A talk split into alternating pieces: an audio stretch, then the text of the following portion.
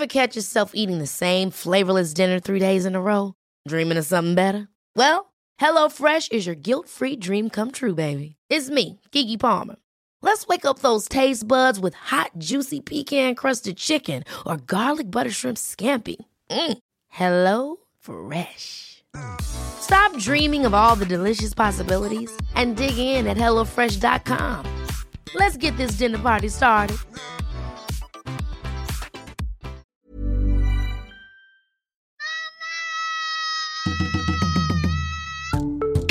Welcome to The Mother of All Shows, the podcast that takes a deep dive into motherhood and parenting with a comedic twist. Because if we can't laugh at wearing a full hazmat suit to stock up on non existent toilet paper, then we're all screwed. I'm your host, Kimmy Gatewood. I'm currently sheltering in place with my five year old daughter and husband. Our day begins with the strictly enforced task of getting dressed and ends with guzzling an obscene amount of wine. But in between, we laugh, we cry, we pretend we're homeschooling. We're so bored. This is a special quarantine episode of Mother of All Shows. We are back because I wanted to join in the conversation of how parents are dealing with this strange time. Two weeks ago, we were packing lunches and swearing off screen time for the kids, and today we're substitute teachers who are fighting over toilet paper while our kids watch their seventh hour of a Super Dogs documentary. We are going to be bringing episodes in the coming weeks that break down all the ways we are parents, moms, and society dealing with this new normal. From the run on toilet paper, financial insecurity, to homeschooling. We are in this together, and I wanted to cut through the BS, get straight to the source, and laugh a little. For today's show, I don't know about you, but the noise of news and social media posts have been mudding up the facts and creating more anxiety. I wanted to find some facts about the coronavirus, like my mom loves her Chardonnay, bone dry and no political spin. I also wanted to know how doctors were dealing with it. So today I have a special guest, an expert guest, Dr. Jenny Johnson. Dr. Johnson is an infectious disease doctor at a distinguished hospital in Rhode Island. She's also family. She simultaneously made me feel better because she knows her stuff, but worse because she's on the front line. But before we get started, a quick live report from my bunker about the quarantine. She'll never be six feet away from me, my daughter. You introduce yourself? Say who you are. Body, body, booty, butt. This is Lottie Potty Booty Butt. And how how old are you? Five. Yeah. And my name is Lottie. Oh, it's just Lottie. I'm sorry. So, are you in school right now? No, there's a coronavirus going around. What is the coronavirus um, making you do? What are you allowed to do, and what what are you not allowed to do? You're not allowed to poop. Not allowed to poop. Oh. oh. What do you have to? What is the coronavirus making you do? Sick. It will make you sick. And what do you have to do to not get sick? Be healthy and be strong. Yeah. Is there anything else like washing your hands? Wash your hands all day and all night. What is the hardest thing for you about the coronavirus? Nothing. Nothing. Do you miss your friends? Yes. What do you wish you could do right now with your friends? Play. Yeah. How are you playing with them right now? Calling them. Mm-hmm. What other? You have any other apps that you would do with them? Caribu. Mm-hmm. That's it. Caribu at FaceTime. What are you? What are you gonna do when the coronavirus is over? Go to my friends' houses and and go to the Rainbow Park. Oh, that sounds great. I love you. I booty butt you. And now my interview with infectious disease doctor, Dr. Jenny Johnson. Let's dive in. So, what is the difference between an epidemic and a pandemic? So, an epidemic is basically when there's a sudden increase in number of cases of a disease. And then a pandemic is basically when an epidemic, that epidemic is spread throughout many countries. And now, you know, with COVID 19, you know, throughout the world. Coronaviruses are a group of viruses that the there's seven of them known to infect humans and the four most common ones are ones that just cause the common cold whereas what makes SARS, um, SARS-CoV-2, and MERS different is that those coronavirus actually have an affinity for the lungs, so they can infect the lungs and cause pneumonia, and that's where you see really um, when that's when people actually get really sick. Mm-hmm. Wow, this is uh, very fascinating, and you're clearing up a lot of questions that I've that I've had, and because it's a very confusing time for everyone. Uh, yeah. I'm sure you're on the front line right now. Can you explain what you're doing right now as a doctor? Yeah, so actually, here in Rhode Island, we've been having conference calls and preparing for this since actually January. Um, when it became apparent that this was not something that was going to be isolated to Wuhan, China alone. So, you know, since then, we've been talking to our Department of Health. We've been conference calling with our critical care colleagues who are the ones who are going to be managing the sickest patients and trying to, you know, just kind of get a sense what's our capacity here in Rhode Island, um, get a plan for when the demand for care exceeds that capacity, you know, try and start to be very thoughtful about how we use our what's called PPE or personal uh, protective equipment. That's things like you know face shields, masks, um, gowns, and gloves. What we use to protect ourselves so that you know we can care for you know the sickest of the sick in the hospital. So we've been doing that ever since January. Now as cases pick up and there's what's called active community transmission. So that means that there are people in the community who are infected, who have COVID 19, and um, are you know transmitting it to other people within the community. Whereas the first cases in the U.S. were imported, so there were people traveling, you know, from China. Um, here in Rhode Island, our our the first person diagnosed here had recently traveled from Italy.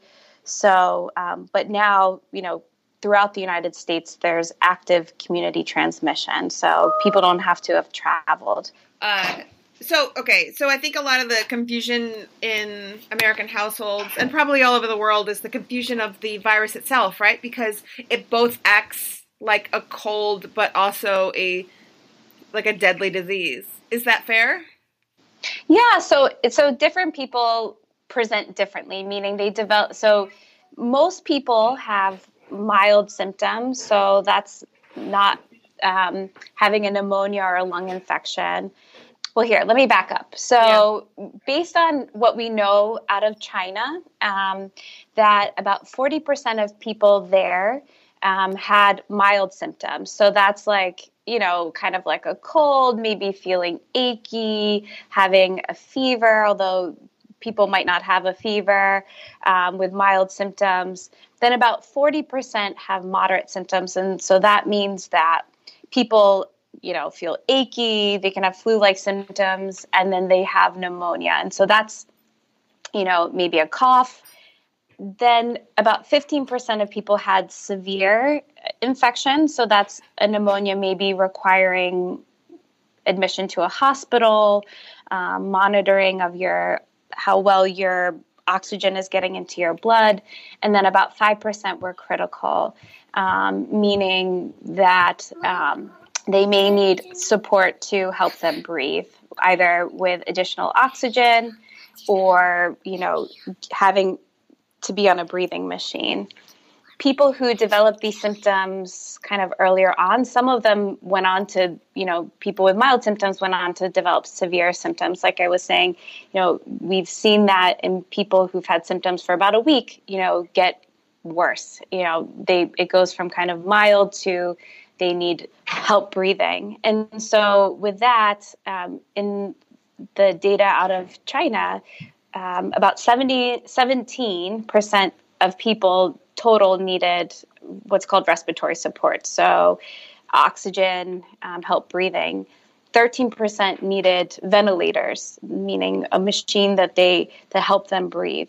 And so this is why um, people in the healthcare community are really worried because you know if millions and millions of people get sick and you know we kind of follow along what was seen in China that if 13% of people in the United States get sick and require a breathing machine we don't have the amount of machines to um, to put everybody on that and care for them. So um, that's why you know all of the other things that we're talking about social distancing canceling school, people working from home, banning large gatherings or even small gatherings um, are all an effort to um, keep people at home, stop the chain of transmission, meaning stop people from getting sick, causing other people to get sick, yeah. um, so that the influx of patients, you know, doesn't happen all at once and mm-hmm.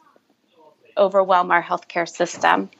Yeah, right. Because the the healthcare system is, you know, you're you're well equipped to take care of sick patients, but if everybody gets sick all at once, that's when you start hearing those stories that are happening in Italy, which seems so inhumane.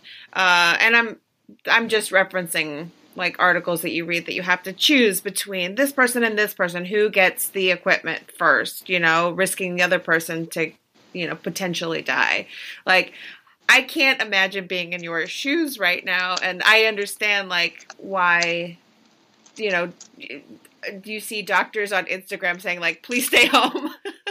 right, exactly. I think that nobody ever wants to make that choice. Unfortunately, we're not there yet, and we're doing everything that we can, mm-hmm. along with you know the departments of health um, and state uh, governments to try and prevent that. Um, that from being our reality. Nobody wants to be making those decisions.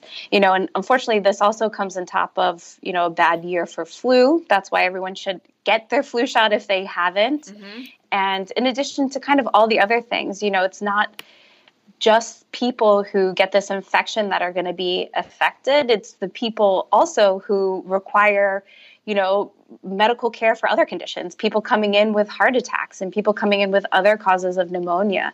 Their care is going to suffer too because there's just not enough resources um, to take care of them if people get sick all at once. Mm-hmm. The other issue is that um, we won't have time to restock our supply of personal protective equipment. I was talking to a friend this morning and she was talking about her husband who is a physician in Chicago who he's working in the hospital and when he's seeing these patients he's he there's not enough eye protection so he's not even you know and and when you have people who are working with the sickest of the sick or even not the sickest of the sick but people who could potentially infect them then and he gets sick that's taking out a finite resource an additional finite resource from the system mm-hmm. you know he he can't then take care of patients because he potentially could you know, make other people sick. So yeah.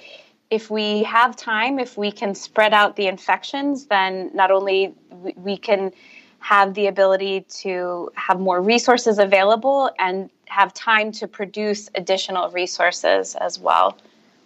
Right, that's the idea of flattening the curve, right? Keeping exactly. away from each other, right? Uh, can you uh, talk to me a little bit about the resources? I mean, there's a lot of social media outrage, which I'm trying to stay off as much as I can because it's, um, you know, you get mi- mixed up and it's a lot of not true information that kind of gets out. Uh, can you talk about why can't the resources be restocked, and also what can regular people do to help doctors? So the there's a finite amount of resources, and if they're all used at once and you don't have time to produce them, then you run out. That's like how most things work. Um, right, but I don't now, think people understand because our American manufacturing says you know with Amazon, people are like you can just order it on Amazon. You know, I don't think people right. really truly understand what a finite amount of resources truly means. Right. Fortunately, we, you know, for most, of, a, a lot of us, you know, we have lived, you know, in a time of plenty where it seems almost unimaginable that like we would go to a supermarket and there wouldn't be milk or there wouldn't be eggs and that might happen for a prolonged period of time. That's like not something that has happened in this country for a lot of us where we didn't have at least the, you know, ability to purchase it. Um, right. They're like Uber and, Uber it to your Lyft, and then um, Postmates will get you guys all masks. You know what I mean? right. Exactly. So no no understanding. So please uh, enlighten. right. So at this point, you know, again, we have a finite number of masks. The demand is obviously very high. Uh, it's not just masks, but it's you know eye protection, mm-hmm. um, gowns and gloves. And so when the demand is high, you know resources run out quickly. We also have to, we're using them a lot more. For people who are admitted with COVID 19, they get admitted under what's called maximum isolation precautions. That means that anytime I go into a room to see someone who is either what's called being ruled out, so that means that we suspect that they have it, but they're and the testing is in progress or we're going to test them but we haven't confirmed the diagnosis yet or they've had a a, a, test that's positive, you know, I'm wearing a special mask called an N95 mask that helps prevent airborne me breathing in infections that are, you know, in the air, so airborne spread diseases. I'm also wearing a face mask that protects my eyes because the virus in the air can hit my eyes and infect me that way. I'm also wearing a gown and gloves. Um, those people are also in a special room that is a negative pressure room, meaning that they they have their often have their own what is it called air supply oh, um, wow. the air the air goes outside and that the the the pressure in the room is negative compared to the hallway pressure so that when you open the door the air from the room doesn't go out into the hallway. The hallway air actually goes into the room so that whatever's hanging out in the air in that room isn't then, you know, flushed out into the hallway, potentially making that space um, a space where people can get infected. So the the negative pressure rooms are limited.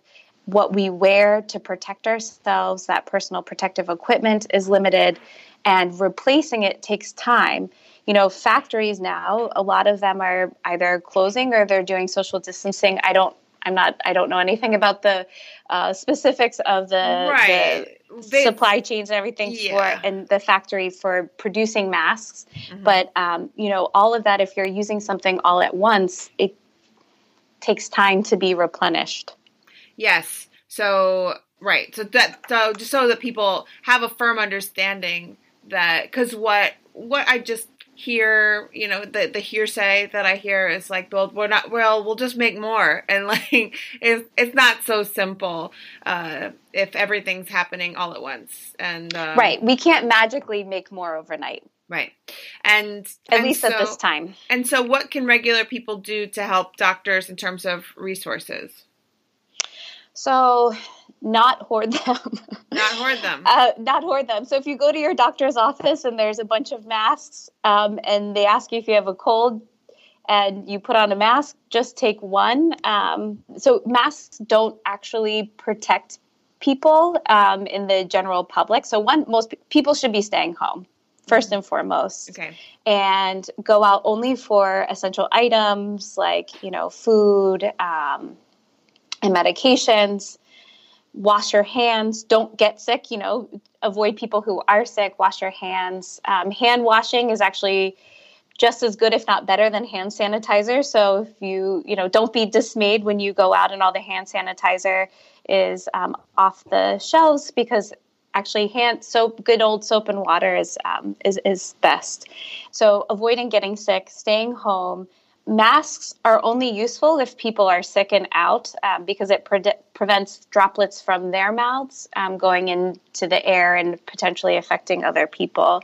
But it doesn't really have much bearing on people not getting sick. So wearing a mask outside um, when you're not sick is not helpful. It's really hand washing, hand washing, and more hand washing. yes, right. We've we've kind of seen it, but just to reiterate, wash your hands, don't touch your face, stay inside. Uh, and you know it's funny about the masks because uh, when when we went to Japan, I remember seeing people with masks, and this must be more. I mean, this is just in general more um, more of a common practice in Asia. Um, but uh, yeah, people would wear masks. I remember asking my husband Matt why if the people wear why did they why were they wearing masks? Were they afraid of getting sick? But the, I didn't realize it was because they were sick protecting other people. So, no, that's right. And I think again, you know, because they're so limited, um, leaving them for you know the people on the front line, um, I think is so helpful. Ever catch yourself eating the same flavorless dinner three days in a row? Dreaming of something better? Well, HelloFresh is your guilt-free dream come true, baby. It's me, Keke Palmer. Let's wake up those taste buds with hot, juicy pecan crusted chicken or garlic butter shrimp scampi. Mm. Hello Fresh. Stop dreaming of all the delicious possibilities and dig in at HelloFresh.com. Let's get this dinner party started.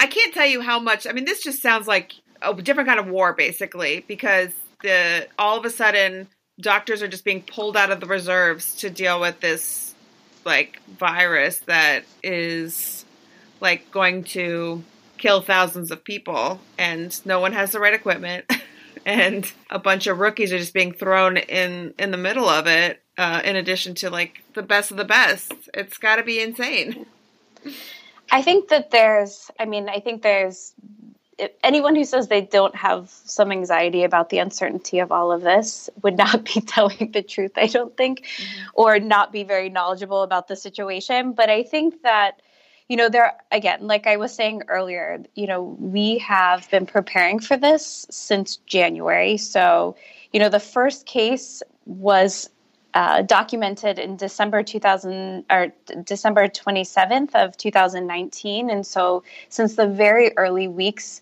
of um, this infection, you know, doctors throughout the world, um, and I can really speak to what's been happening here, have been planning for it.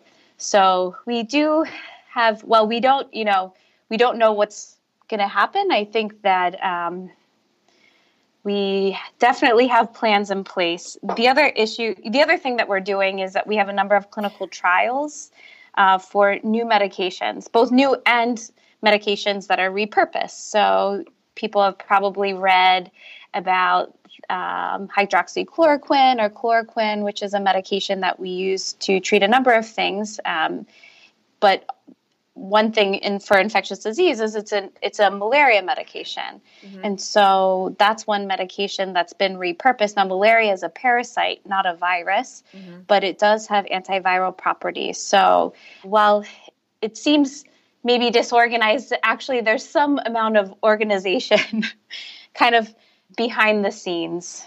So yes, that's great to hear because I think it's it's it's strange, honestly, to hear that doctors have been preparing for this since you know December, January, when it feels like the government it was just like, oh crap, what? Ah, uh, everything's fine. The stock market's great. so, uh, and then it crashes. Yeah. Uh, so, um, why does do you? I mean, you don't have to know the answer to this, but why does it feel like no one is prepared?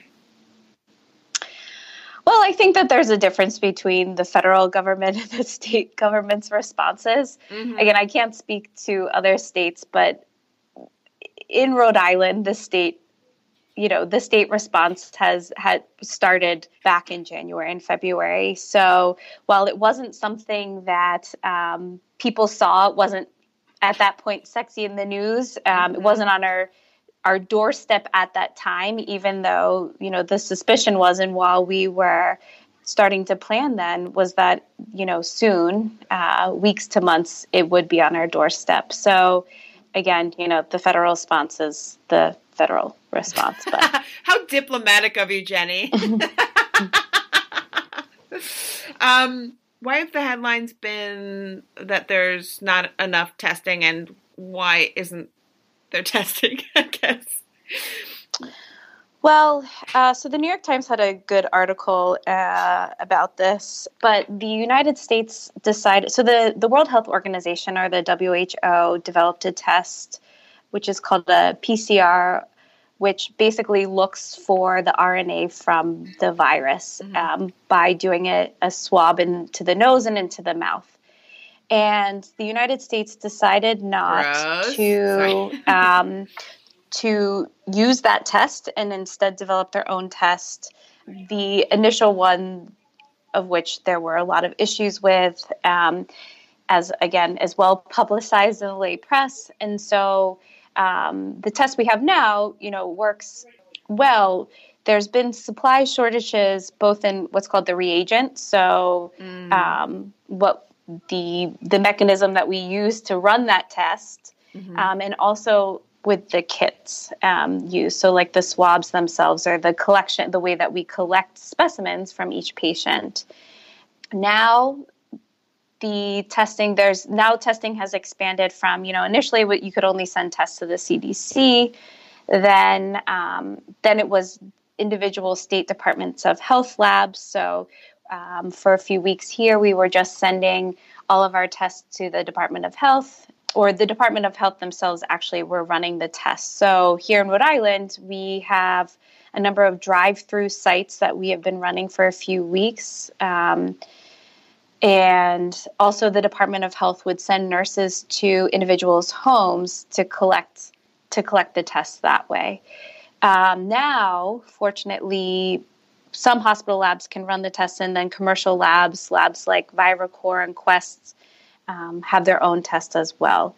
So testing now, you know, there's more capacity to test. It's though it doesn't. Um, there's still a limit in the testing kits, and there's a lot of confusion around billing, and um, oh boy, so it's still an ongoing problem. So I mean, like it's a it's a combination of like a real life resources and also red tape of like the, we're just watching like the government at work basically or like insurance yes. all that stuff that's tough that's tough when it it's like so important right now you would think that like um I was trying to think of a name for him or her, M- Mrs. Testing Be Limited or whatever would yeah. would would just say like, screw it, just do everybody. Who cares? Like, let, us save humanity. But still, people are concerned about the, uh, like the bottom line, which is so frustrating to hear, but not surprising. Can you tell me why testing is so important? I know that's such a basic question.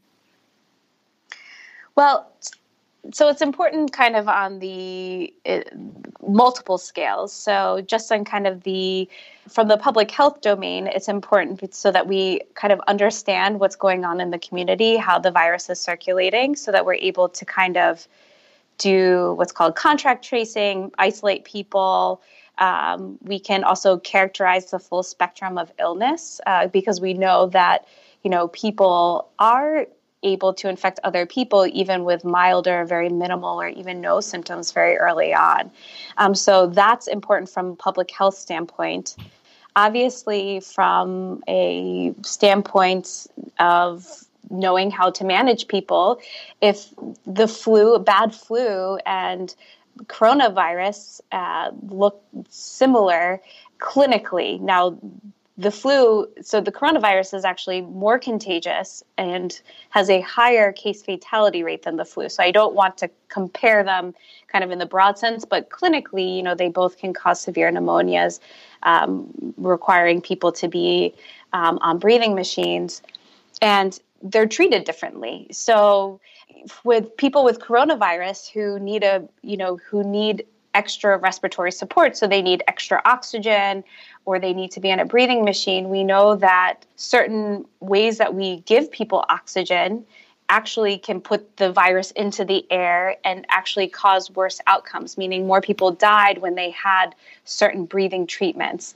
Our threshold to put people on breathing machines with coronavirus are actually a lot lower than for other um, conditions. So, just even management wise, we do things differently. You know, there's treatments for the flu. Um, there's other treatments that were, you know, we don't really have a lot of evidence yet, but that's all being collected, you know, for coronavirus. So the management is different. Um, the way that we protect our um, hospital staff is different.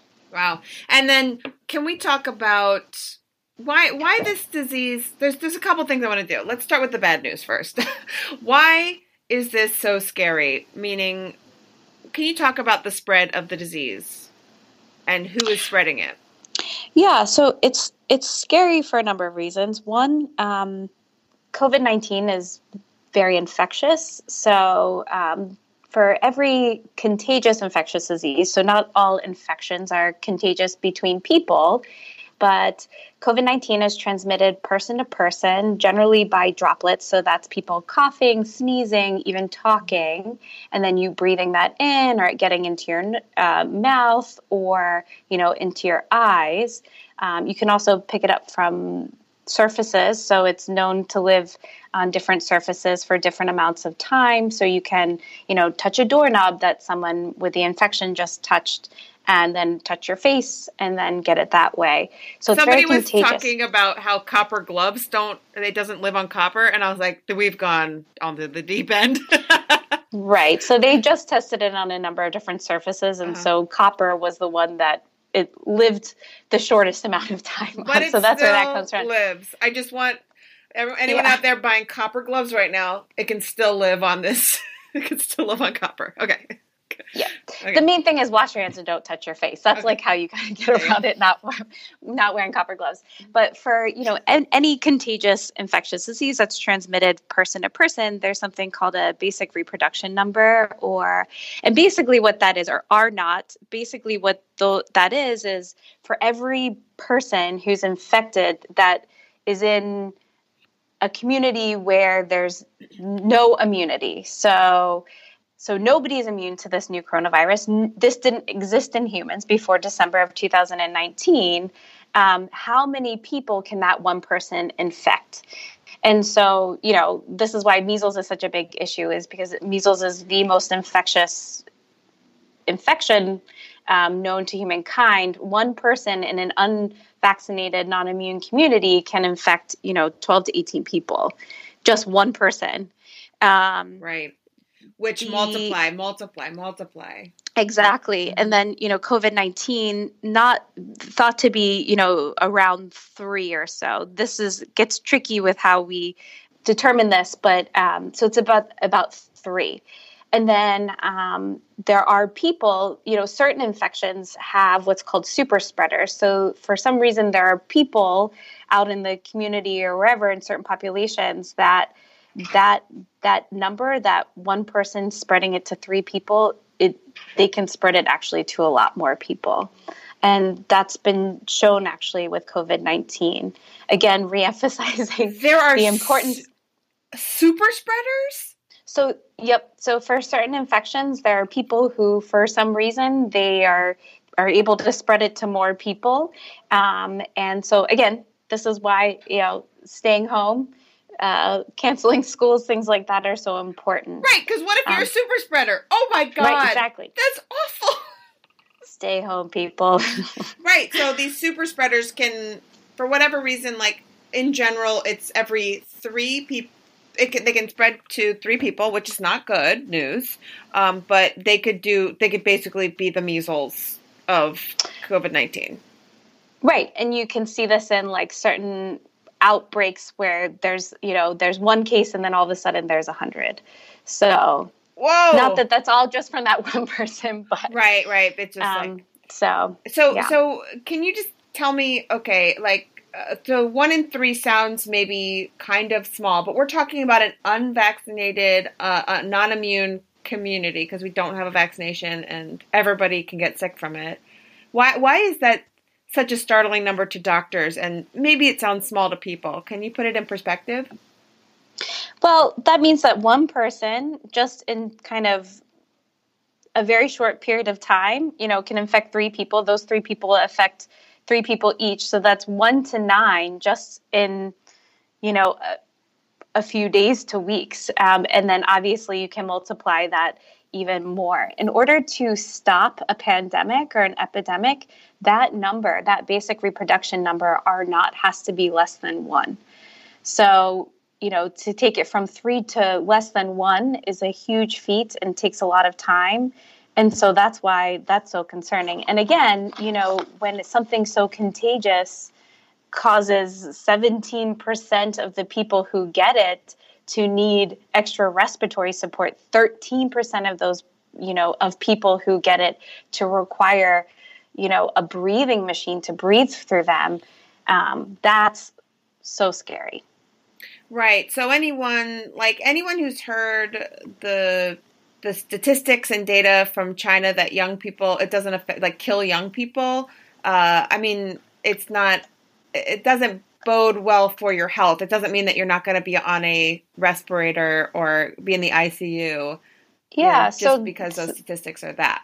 So, is there any kind of? I mean, the, the reason I wanted to to talk to you is because I really wanted to get kind of weed through all of the the headlines, I guess, of everything, and just kind of talk to you about the the brass tacks and the facts, you know, because uh, mm-hmm. Uh, I, I, must say though it is still it's very sobering because it, it just really showcases how important it is to um, stay inside.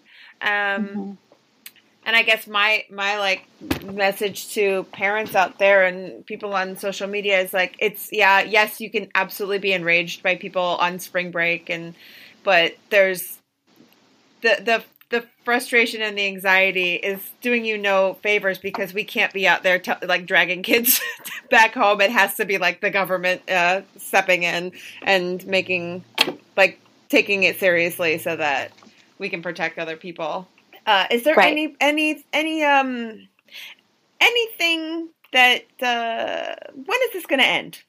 Not for a long time.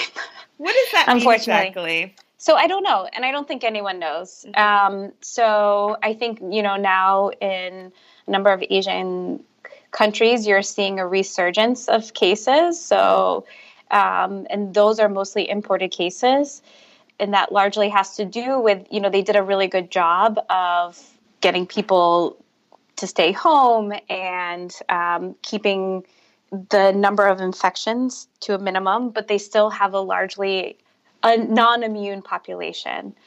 And so anytime you have a non-immune population, you know, you're you're still susceptible to infection coming back in. So I think you know, waiting for a vaccine is going to take a long time. Um, and you know slowing down the number of cases means that there's a lot of people who aren't getting it so they're not going to develop immunity the other issue is that we don't know how protective having had covid-19 is for getting it again um, so we don't know if if you've had the infection um, are do you develop protective antibodies so that if you get re-exposed to it um, you know, can you do you not develop that infection again, or can you get sick again? Um, these are all things that we don't know, um, and because of that, um, because we don't have a vaccine, and because we don't have large population-based immunity, that we uh, this could last for months, many months. Right. So in Asia, it last like the it was about three months when we started to see it kind of um, start to look positive, but now the resurgence is coming back. So, like three months, but then it could be six months, which, if people don't stay inside, could be a year and a half. Is that a fair assumption? Right. Right. I mean, it could be if people don't stay inside, it actually, you know, people are going to get sick all of a sudden.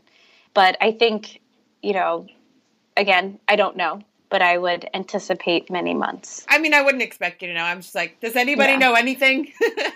and no, no, I mean, this is all new, right? This, yeah. you know, the first case was like less than three months ago. I feel like the world has completely changed then. You know, every day feels like a year here um, and brings new information and a new reality almost. Um, so. Absolutely. Yeah. It's, it's, uh, it's, it feels very uh, you know discouraging, but I guess I guess the the important thing to keep in mind is that you know a, a, lot what we talk about in this podcast is community and how communities can help each other. And i think this is an example of just being neighborly obviously not talking to your neighbor right now but but you know considering the health and well-being of others is important because you we are related. You are on the front lines. My mother-in-law is on the front lines my brother is a UPS truck driver. My sister works for the government. My my stepdad works for the government. Like these are people that are es- essential employees, and I can't believe how many I'm related to. Um, yeah, and they're the people that are going to uh, be in contact with it the the most, and uh, you know, as as normal citizens no longer Hollywood star Kimmy Gatewood as a concerned citizen. um, I think it's important to just step outside of yourself and see, like, okay, if I just stay inside, wash my hands, don't touch my face, and uh, have Zoom happy hours, that might save a life, you know? Yeah. I mean, the thing is that, like, as, you know, inconvenient and as ice, like, truly, you know, socially isolating as it can be to stay inside, we are in we we can stay. We're so fortunate that we can stay connected, mm-hmm. um, or by FaceTiming or um, even using the phone, and we have access to a lot of information. You know, unfortunately, there's a lot of mis and disinformation out there. Um, so I would encourage people mainly to get their information from like sites like the CDC and their local departments of health, um, which generally have the most up to date information. But, um, you know, I, I feel fortunate in that, like, even though I can't travel to Pennsylvania or travel to LA, that I can at least get on the phone or on FaceTime or on Skype and you know see Lottie's face and get pictures of her making her slime, uh, glitter slime, and things like that. And that way, even though we're far away, um, we can still stay connected. Mm-hmm. Um, and I think focusing on like what we still have rather than like I can't go out and get like you know such and such or like go to my favorite restaurant. You know, eventually we will get back to that place of normalcy and um, be able to do those things. And again, I don't know when, but you know, we are fortunate to kind of have the connections that we do have, even if they're not uh, physical at the moment. Yes. Yeah, I, I 100% uh, agree. And I would also just encourage everyone to worry about their you know mental well-being and don't spend a ton of money on the online just yet because uh, the economic worries are coming. But for right now, let's save humanity, and then um, so that our money can actually buy things. yeah. One thing at a time. Humanity first. My extra moisturizing facial lotion. Maybe it next year. yeah. well, stay safe, Jenny. Thank you so much for spending this time talking to me and, and the listeners. And I'm sure that there will be some follow up questions when this episode comes up. So maybe we can be in touch, um, even just over email or something, with any follow up questions. Thank you, Dr. Johnson, and thank you to all the nurses and healthcare providers on the front lines. I would also like to give a shout out to the grocery store employees, delivery folks, postal workers, pharmacists, police, fire, nursing home workers, home health aides, custodial staff, basically all the people keeping our country functioning. Please check out the CDC website for updated information. Remember to check in with your neighbors at six feet away and call your mom, extended family, and friends to make sure everyone is doing okay. Allow yourself at least one hour a day to forget the news, though, as parents, who really has time to read anyway? Life has been put on pause, but I'm here for you, and thanks for listening. I'd like to thank my guest, Dr. Jenny Johnson. She has helped me process the science of what is happening and not completely freak out. Please reach out to me through our website, motherofallshows.com, if you have any questions, thoughts, or topics you'd like to hear. We are also all over social media at MOAS Pod. This podcast is produced by Jen Leamy, written by Rebecca Johnson, music by Jerome Kurtenbach, and edited by Amanda Lund and Tracy Levy. I am proud to be a part of the Earios Network. Please subscribe and rate the Mother of All Shows on Apple, Spotify, Acast, or wherever you listen. It would really help us out. We also have links and topics to resources we discussed today on our website. See you for the next one. Wash your hands. And I know times are tough out there right now, but just remember, I booty butt you.